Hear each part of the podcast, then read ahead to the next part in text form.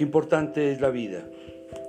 La vida cómo la sentimos cuando hemos nacido, cuando compartimos con los seres cuando vamos creciendo y teniendo conciencia de ellas. O la vida cuando nos hace falta ese ser querido que ha partido. La vida simplemente es un regalo de Dios.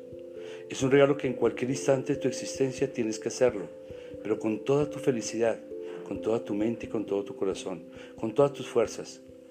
Con los que sufren, se alegre. Con los que están tristes, consuélalos. Con los que están abatidos, alivialos. Con los que están lejanos, acércate a ellos. Hoy estamos llamados a tener vida. Y esa tener vida es un regalo de Dios para que teniéndola seamos capaces de darla. Ánimo, la vida vale mucho para ti y más para Dios.